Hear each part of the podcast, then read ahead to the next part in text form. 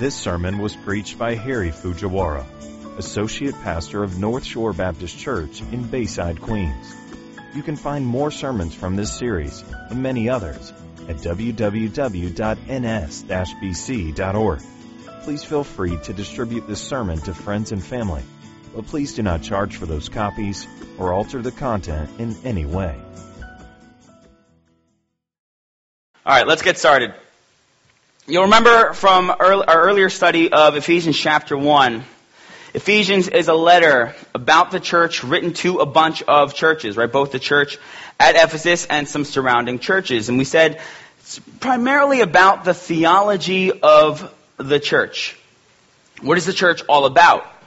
And it was written by the apostle Paul while he was in prison. And in chapter 1, Paul starts right off with how God has blessed us believers in Christ with every spiritual blessing in the heavenly places. And then last time we looked at the end of Ephesians chapter 1, we saw how God gives the spirit of wisdom and of revelation in the knowledge of Him and enlightens our hearts that we might know the hope to which He has called us, the riches of His glorious inheritance, and the immeasurable power of God towards us.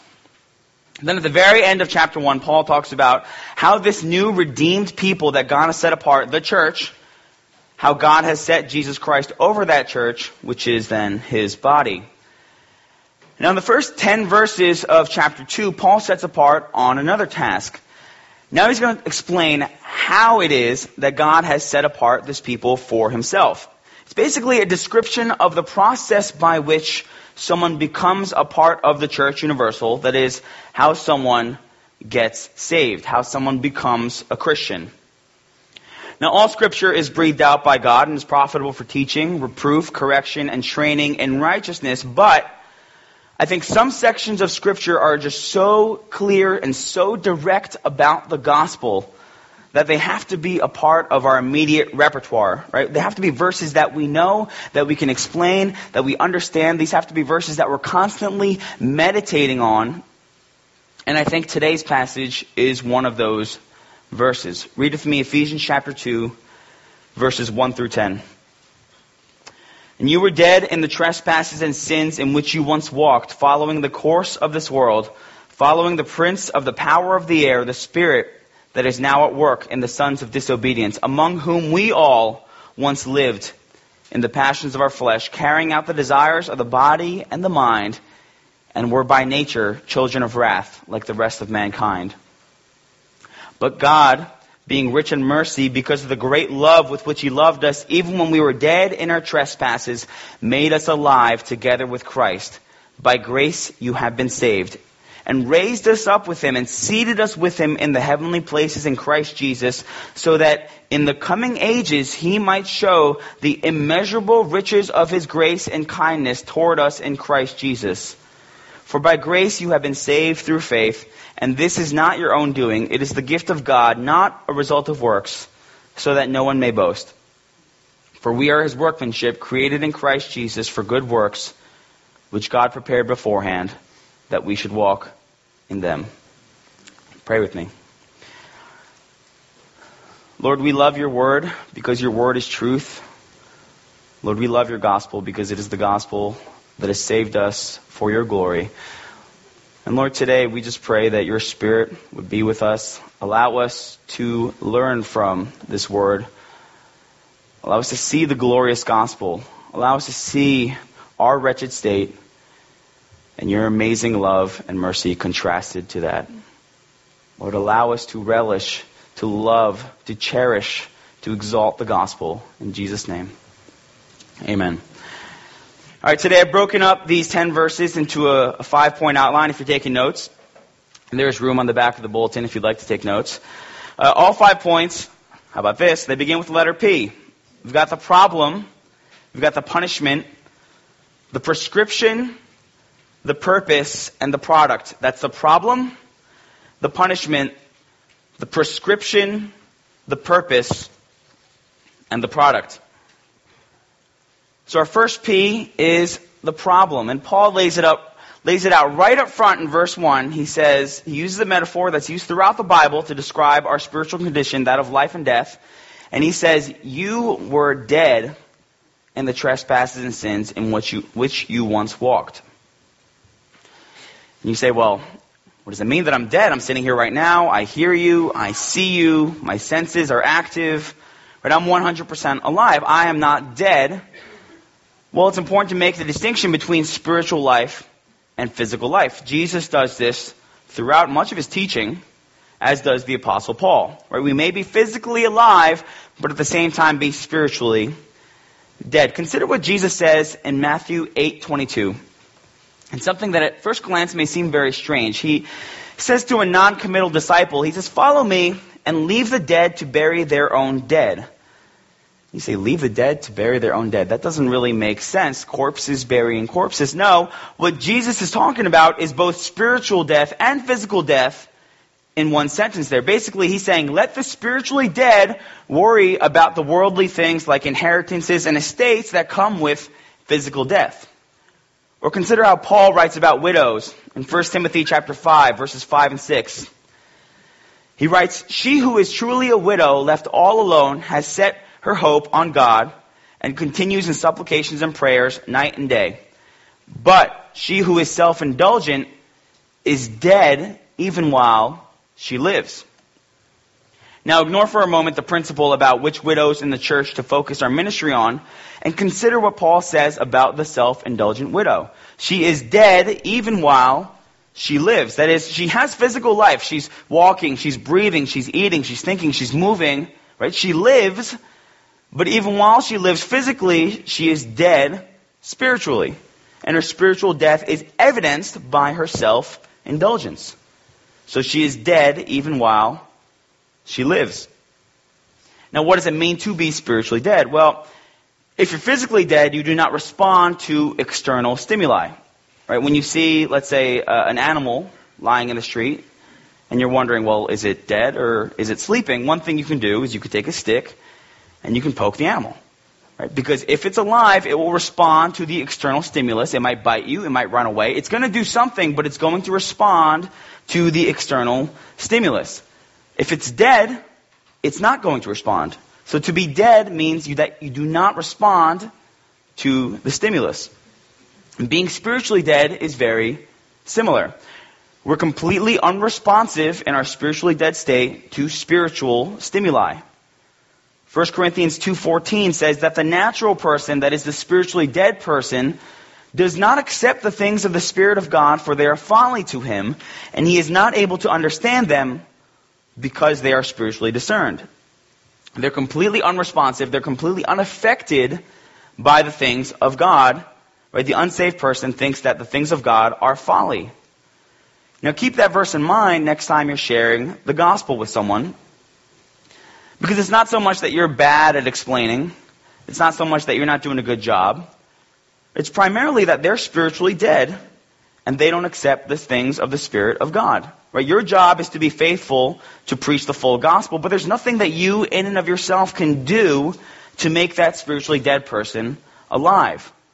Right? We'll get to exactly how that happens a little later. So we're spiritually dead in our trespasses and sins, but Note what Paul says and what Paul does not say. He does not say that we were dead because of our trespasses and sins. He says we were dead in our trespasses and sins. That is, our death is a death of trespasses and sins. We are not spiritually dead because we commit sin. Rather, we commit sin because we're spiritually dead. Jesus says what comes out of the mouth proceeds from the heart and this defiles a person. For out of the heart come evil thoughts, murder, adultery, sexual immorality, theft, false witness, slander. Basically, he's saying all of these evil things are pre-existing in our heart. Right? They're embedded deep in our core. And when we act on these impulses that exist in our heart, we're only outwardly expressing what's been there inside of us all along. Right? The visible transgression the visible sin, let's say murder or theft or whatever, that what society can see, that's just an outward symptom. Right? It's like when you have a virus. Right? The outward symptoms are the, the fever and the vomiting and the, and the coughing. Those are outward visible symptoms, but these symptoms don't cause the flu. Right? The flu, the underlying condition, the underlying problem causes the visible outward symptoms and signs. In the same way, your sin nature, right, the underlying problem is what causes the visible outward signs and symptoms of sin. Let me illustrate it this way. Let's say you're in the mall and all of a sudden you see an unattended shopping bag there and you say, well, that'd be nice. And you decide to steal it. Now, did you become a transgressor when you took the bag? In the eyes of the state of New York, right, in the eyes of the law, yes, it's when you took the bag that you became a transgressor. But in reality, you as a sinner have always been covetous. You've always desired things that aren't yours. You've always lusted after the acquisition of stuff. You've always stored up your treasure here on earth. And so you acting on that impulse by stealing that bag is only an outward manifestation of an inward reality that's been there as long as you've been alive. We probably see this most clearly in our children. Many of you know I have a two year old daughter, and we live across the street from a public library, which is, which is great, by the way. And sometimes they have this thing, it's called Toy Time, where they just, they provide a bunch of toys and all the kids get together and they play and it's great and they socialize, they learn to interact. It's great. Now, what does Abigail do? She comes into the room, she sees the toys, she grabs as many of them as she can, and she sits in the corner. Why? Uh, first of all, that's not even fun, right? She's not playing with the toys. She's not playing with the other kids. Why would she do that? Well, it's because she wants all the toys for herself. She doesn't want anybody else to have them. Right? Am I the only one? Am I the worst parent in the room? Or can anybody relate to this? Right? She is covetous. She is greedy. She doesn't want to share. But here's the key. I've never taught her that. At least I hope I've never taught her that. like daddy runs into the room and grabs all the food and sits in the corner. I hope I've never taught her that. But we don't have to teach our children to sin. Why? Because it's innate in them. It's innate in us. Right? It's part of our nature. She did not become a sinner when she sinned. She sins because she is a sinner. Whether I teach her how to or not. And you say, well, why is that distinction so important? It's super important because if we understand that it's not so much what we do that defines who we are, but that it's who we are that defines what we do, then our approach to understanding the problem is completely different. If it's what we do that defines who we are, well, then the natural explanation would be to stop doing what it is you're doing. Do better. But if it's who we are that defines what we do, then our problem is much deeper than our actions. Our problem is so deeply embedded in us that we can't just try to simply reform behavior. We can't just try harder. We're absolutely helpless. We're without hope for reform apart from a wholesale change in our very essence. Right? We can't make ourselves better by acting differently. We are dead in our trespasses and sins. God told Adam, in the day that you eat of it, you shall surely die. We human beings have been spiritually dead in our trespasses and sins since that day. And what happens when we're dead in our trespasses and sins? Look at the text again. You were dead in the trespasses and sins in which you once walked, following the course of this world, following the prince of the power of the air, the spirit that is now at work in the sons of disobedience, among whom we all once lived in the passions of our flesh, carrying out the desires of the body and the mind. Well, Paul says, those who are dead in the trespasses and sins, they follow the course of this world and they follow the prince of the power of the air, that is, the devil. By the course of this world, he's referring to the world system, right? The world's values, what the world worships, what they spend their time and their money on. And really all it takes is a, is a quick look at what's on television or music or movies or what people are talking about, what people enjoy, to know that the course of this world is, is very godless. Right? The way the world thinks, the way the world acts, the way the world, things that the world values, it's not driven by God, driven by self, right? Driven by self-interest, self-worship, self-pleasure. The honoring and worshiping of God is nowhere to be found in what the world values. But what's interesting here is that Paul is saying that the course of the world is not just a path or a system devised by evil humans on their own.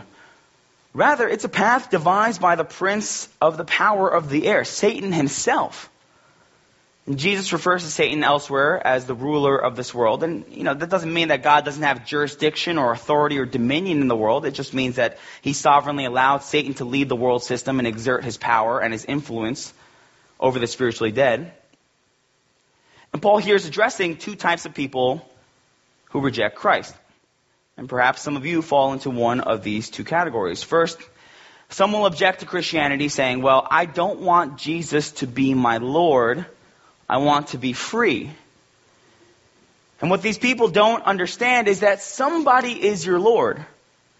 Right? Somebody is the one you follow, whether it be Jesus or Satan. Paul makes this very clear. If you're an unbeliever, you're following the prince of the power of the air. You're not walking independently. You're under the control and influence of Satan and his demons. John 8:44, Jesus says to the Pharisees, "You are of your father the devil, and your will is what? Your will is to do what your father desires." Right? These people they say to Jesus, "I will not have this man to rule over me." not realizing that for them, Satan is the one who rules over them. I think a lot of times we are guilty of kind of neutering Satan. We think of him as, you know, this little guy with, you know, the curly mustache and, and the pointy red tail. And he sits on our shoulder like, like the great Gazoo from the Flintstones. And, you know, and he says, oh, you know, look at, look at that, you know, unattended petty cash drawer. Or he says, "Oh, look at that attractive young woman crossing the street," or oh, "Let's let's go join in on this you know inappropriate conversation that your coworkers are having." No, not at all, right? Peter says that he's the adversary or devil prowls around like a roaring lion, seeking whom he may devour. Right? He's not this cute little red thing with horns and a tail. And you, non-Christian, you are his slave. He's devouring you. Verse 2 says Satan rules the spirit at work in the sons of disobedience. He's not just suggesting and implying and tempting, hey, why don't you go do that? He's basically directly or indirectly controlling you. He's at work in you. Now, the other type of non Christian that Paul addresses here is the one who thinks that he's really not that bad. I'm really not that bad. I'm not a Satanist. That's ridiculous. I'm not openly opposed to God. I, I, like God. I like the Bible. I read it every now and then. Uh, but I wouldn't call myself a Christian. Well, Paul says that whether you know it or not, whether you're an open Satanist or you're a good, moral, upstanding citizen, if you are not a Christian, you are following the course of this world. You are following the prince of the power of the air. Right, here's how Paul puts it in Romans 6:16. You are slaves of the one whom you obey either of sin, which leads to death, or of obedience, which leads to righteousness. Right? It's one or the other. You're either a slave of Christ or you're a slave of the devil. There's no, there's no neutral ground here. There's no spiritual Switzerland, so to speak. You can't be neutral. You can't be on the fence. You're either on one side or the other. You're either following Christ or you're following the course of this world. You're following the prince of the power of the air. You are following Satan. And how does our following the course of this world, following the prince of the power of the air, how does that manifest itself in us? Paul says we lived in the passions of our flesh. We carried out the desires of the body and the mind. Basically, we did whatever pleased us. We lusted after whatever we wanted. We gratified our flesh. We thought nothing of the laws of God. We worshiped ourselves. We served ourselves. We thought nothing of worshiping and serving our Creator. So Paul establishes who we are. We're dead in trespasses and sins. Paul establishes what we do. We follow the course of this world. We follow the prince of the power of the air. Right? That's our problem. And then Paul establishes what the result of these things is. The second P in our outline is the punishment.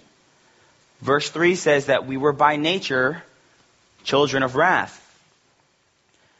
But again, I think Paul makes this very clear. It's not just about what we do. It's about who we are. We are children of wrath by nature. We are in our very existence sinful beings rebelling against God that a holy God must punish. And that punishment is an eternal, conscious punishment in hell for eternity. A holy God cannot tolerate sin. A holy God cannot tolerate rebellion. And so the just punishment we deserve is hell. Says in verse 3 that we were by nature children of wrath. Jesus says in John 3:36, whoever does not obey the Son shall not see life, but the wrath of God remains on him.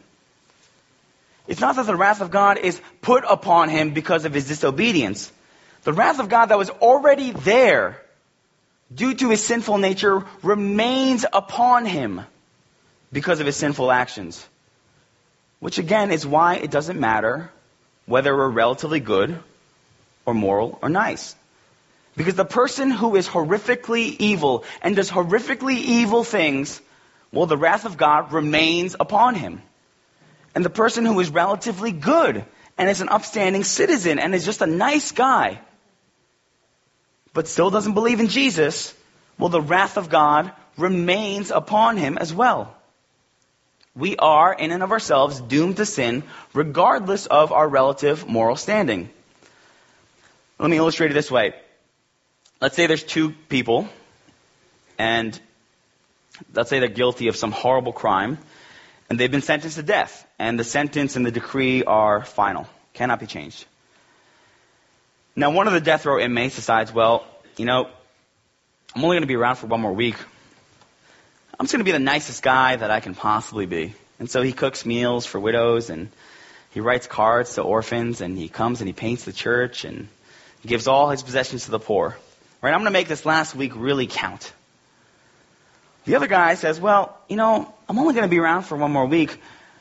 I might as well be the meanest, worst human being I can possibly be. And so he goes around kicking dogs and stealing money from children and, and just saying mean, horrible things to everybody he comes into contact with. And he roots for the Yankees and he just does all these horrible, wicked things. Here's my question. At the end of the day, which one is going to be put to death? The answer is both. Right? Regardless of what they did in the past week, the death sentence remains upon them. The guy who's relatively worse behaved, the death sentence remains upon him. The guy who's relatively better behaved, the death sentence remains upon him. These actions that they do in the last week cannot remove the death sentence that was already there upon them.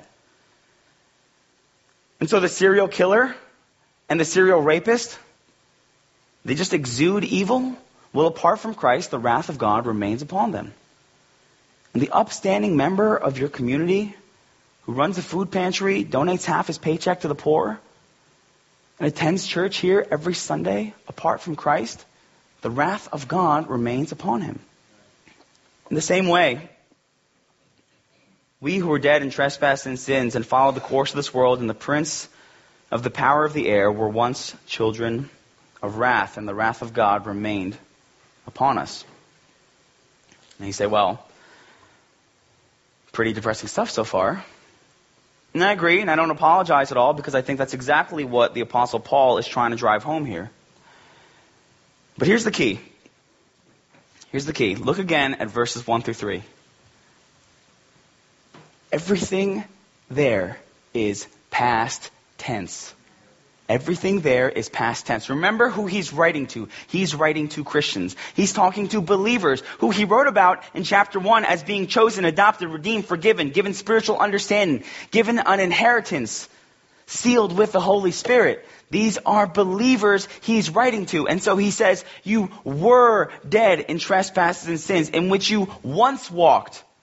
Verse 3 Among whom we once all lived. We were children of wrath. The first two points, the problem and the punishment. The problem and punishment that we, in of ourselves, have no way to deal with or solve, has been dealt with and solved by the third P, which is the prescription. Our third P is the prescription.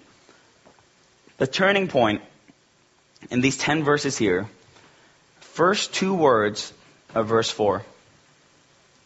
Verses 1 through 3, we're in this deplorable, hopeless condition, helpless state. We're destined for wrath because of who we were, destined to live by the world and slaves to the devil. Verse 4, but God. But God, being rich in mercy because of the great love with which He loved us, made us alive together with Christ.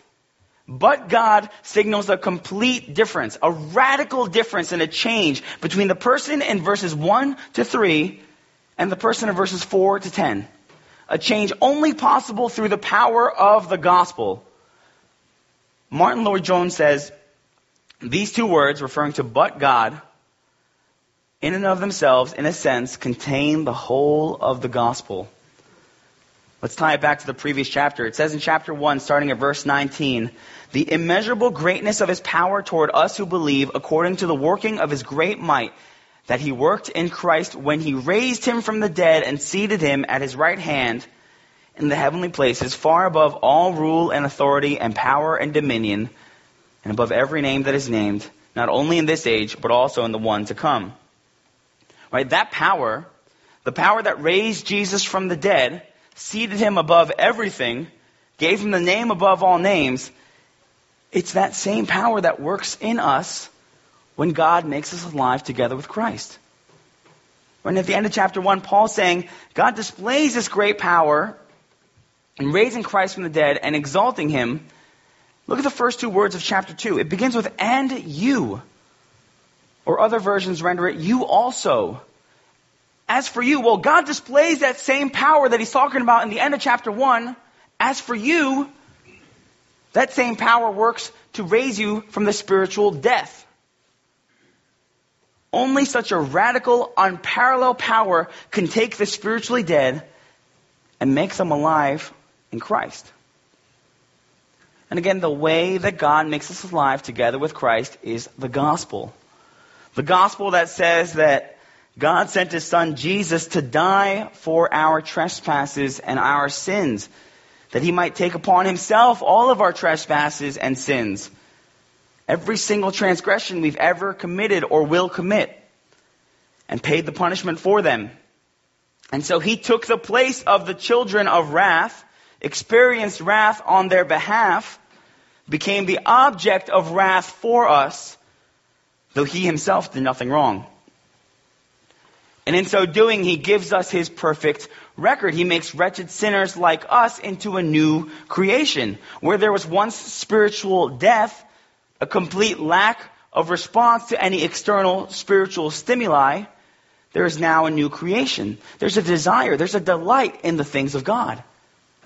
And by His grace, He allows us to believe this gospel that we, once spiritually dead sinners enslaved by the devil, can become God's children made alive together with Christ.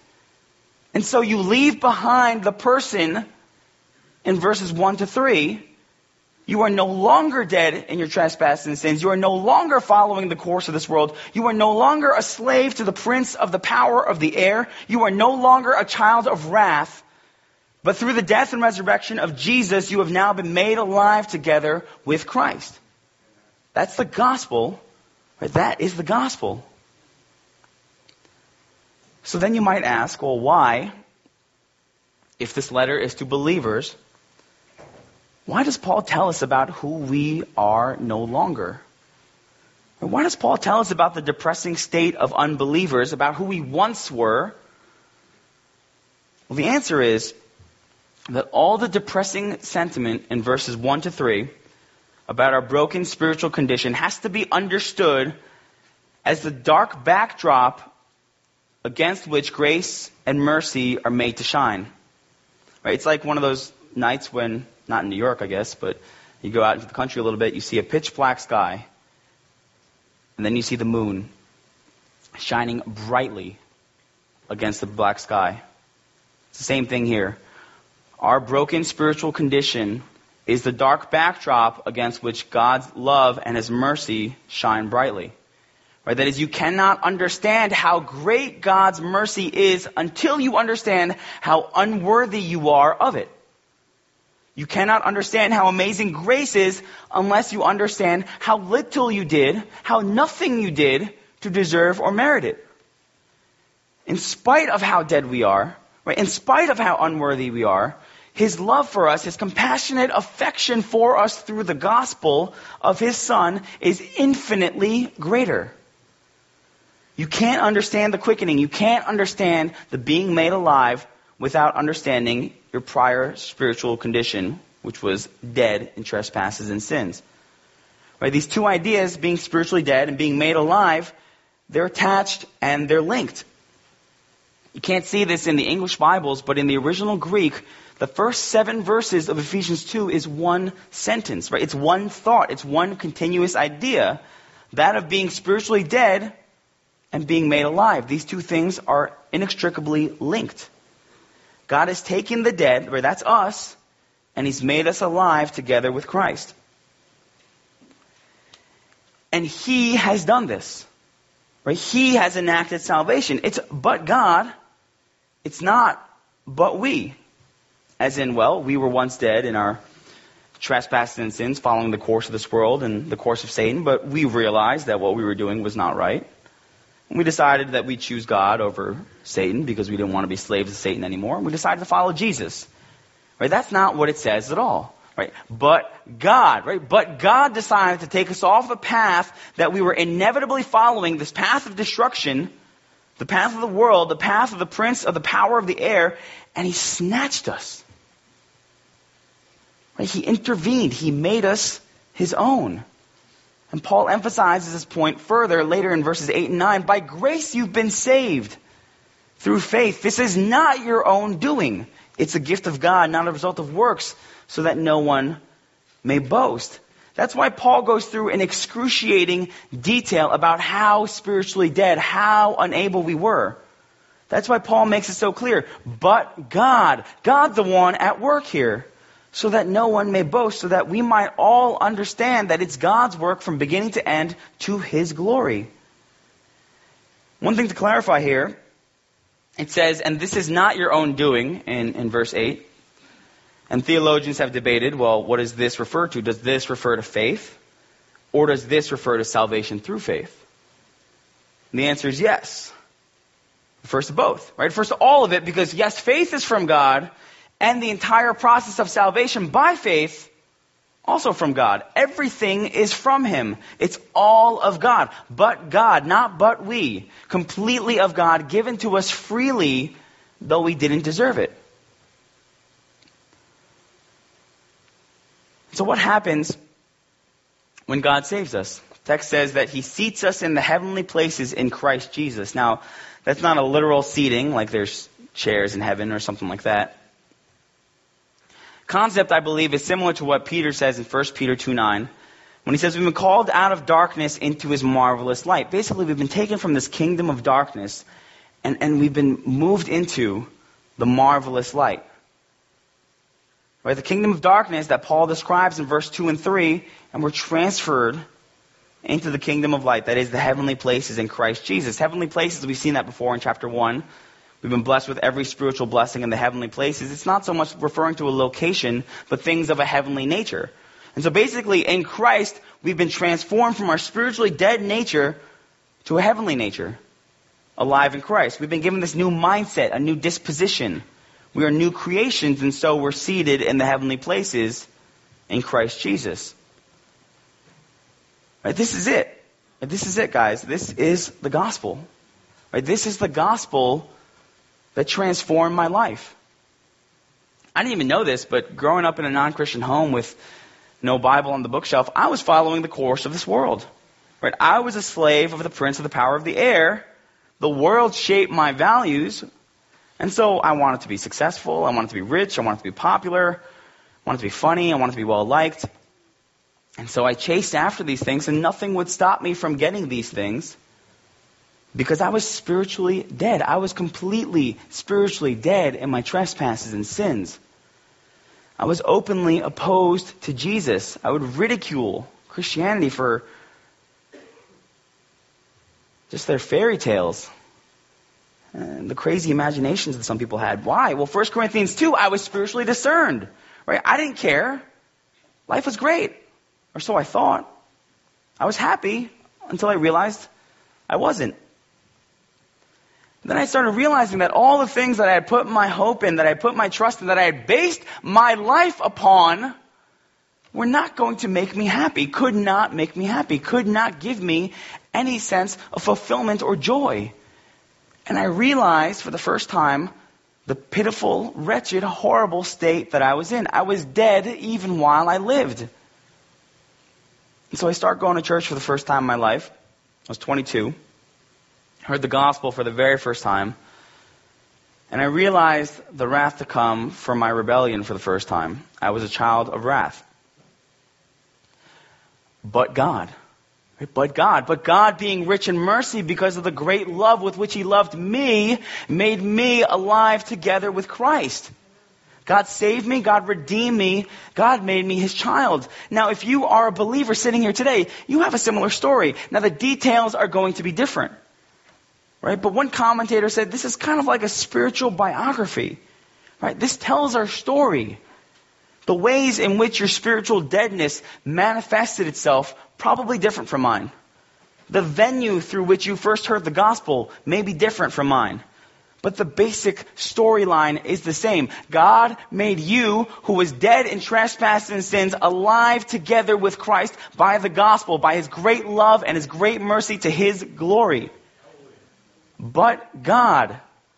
Right? Praise Him for this prescription. Praise Him for the gospel. The only thing that could have solved our problem, that could have removed our punishment, was the gospel. So then one might ask, well, Paul, why does God do this?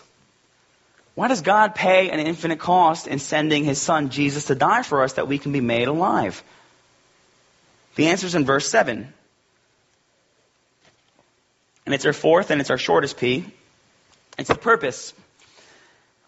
So that in the coming ages he might show the immeasurable riches of his grace and kindness toward us in Christ Jesus. In order that God might show to all creation how rich his grace is, how rich his kindness is toward us in Jesus.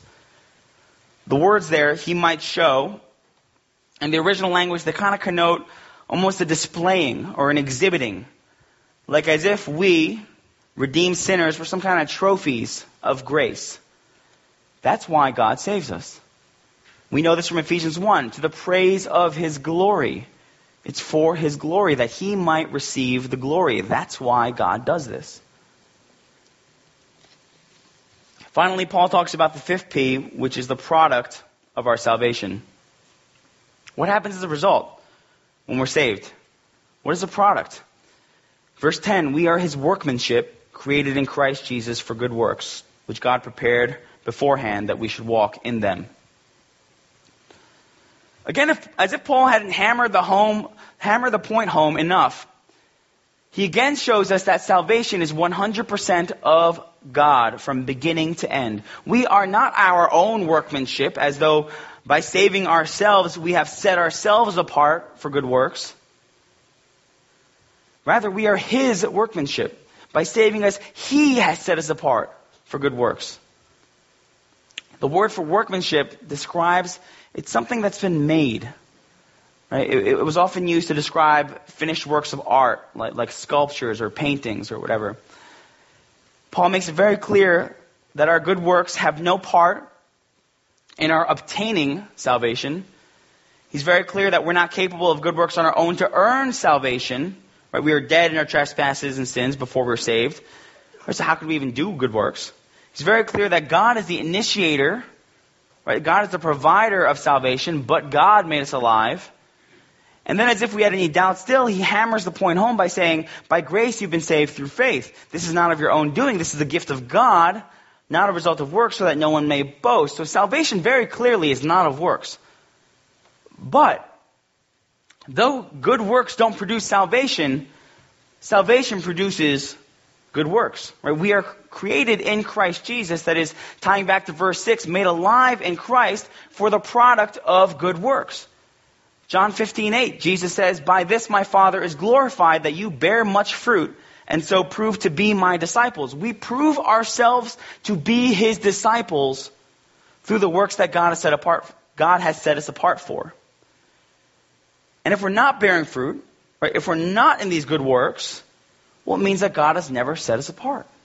It means God has never made us alive together in Christ. God has never saved us.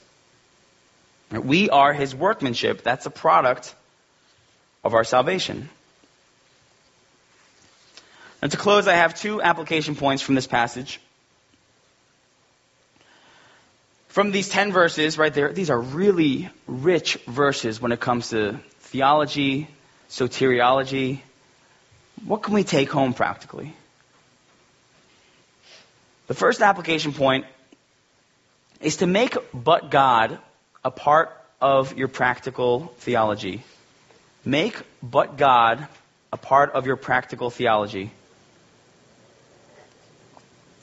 As in, it should inform how we live our lives. Here's what I mean. The key, as a Christian, to enduring all the trials and sufferings in this life is to know that there can be nothing worse that you can go through or that can happen to you than your prior state. That is being dead in trespasses and sins. Walking according to the course of this world, following the prince of the power of the air. No matter what happens to you circumstantially in your life as a believer, nothing could be worse than that spiritually dead state that you were once in. Alienated from God, no hope, no means of rescue in and of yourself. Additionally, there can be nothing better that you can go through or that can happen to you circumstantially than your current state before God. That is being made alive together with Christ, raised up with Him, seated with Him in the heavenly places in Christ Jesus. Right? No matter what happens to you circumstantially in your life as a believer, nothing can be better than the spiritually alive state that you are already in because of the gospel. And so, regardless of what you're going through, Christian, take heart.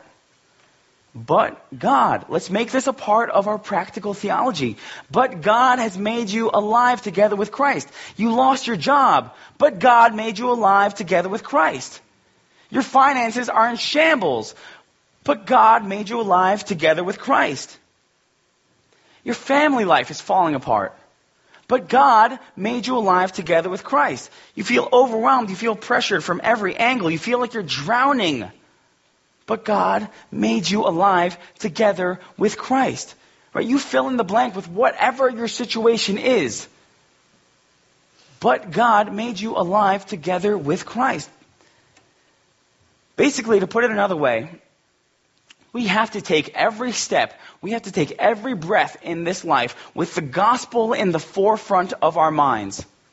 Right? Everything we think, everything we do, everything we say needs to be informed by, needs to be in light of the fact that we are redeemed sinners saved by grace, unworthy recipients of God's love. That we were dead in our trespasses and sins, but God made us alive. That has to inform everything in our lives. Let it be a part of your practical theology. Let but God be a part of your practical theology.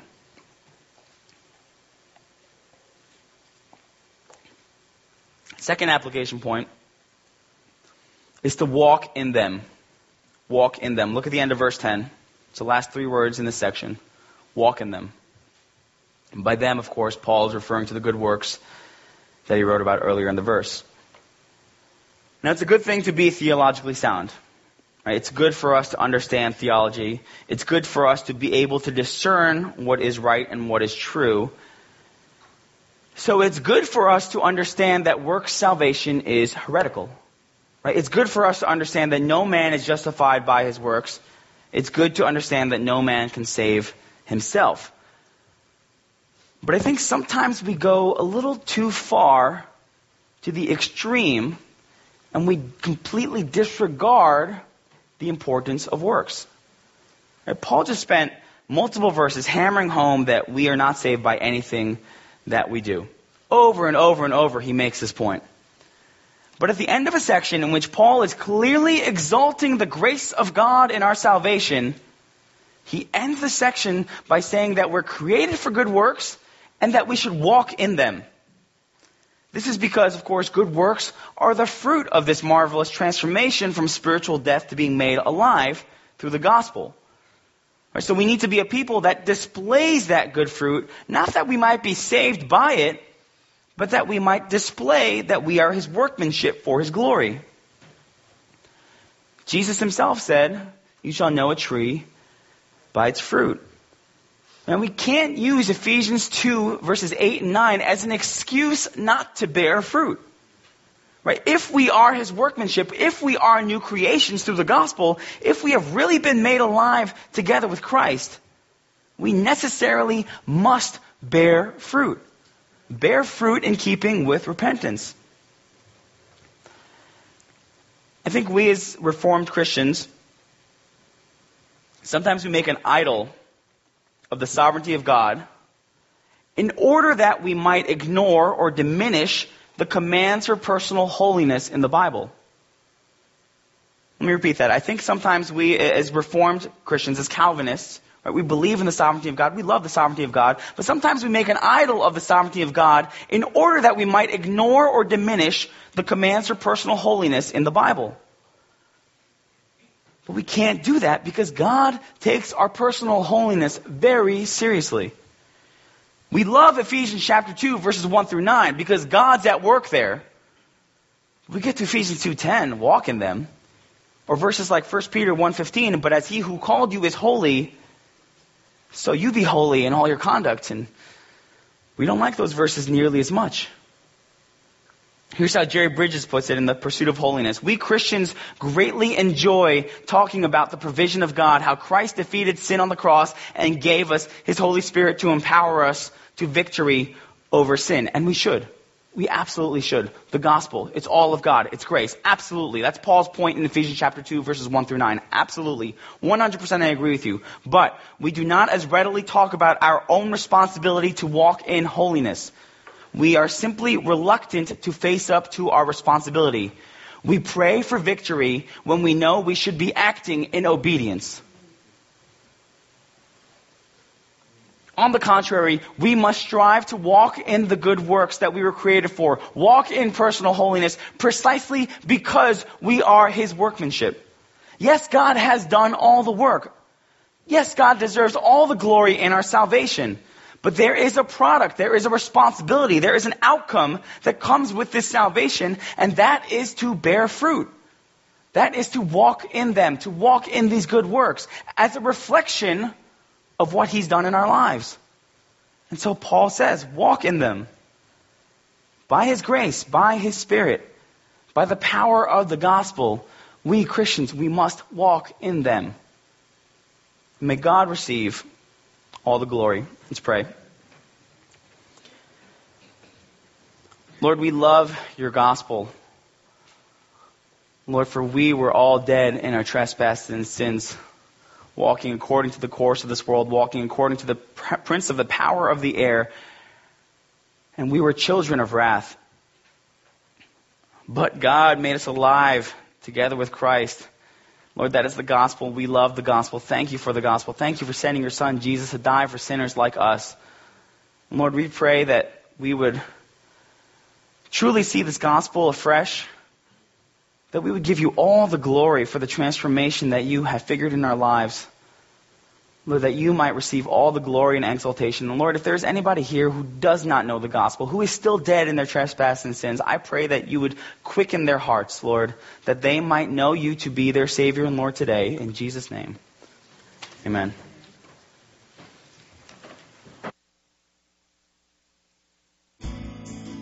Thank you for listening to the sermon from Doctrines of Grace Church Planters.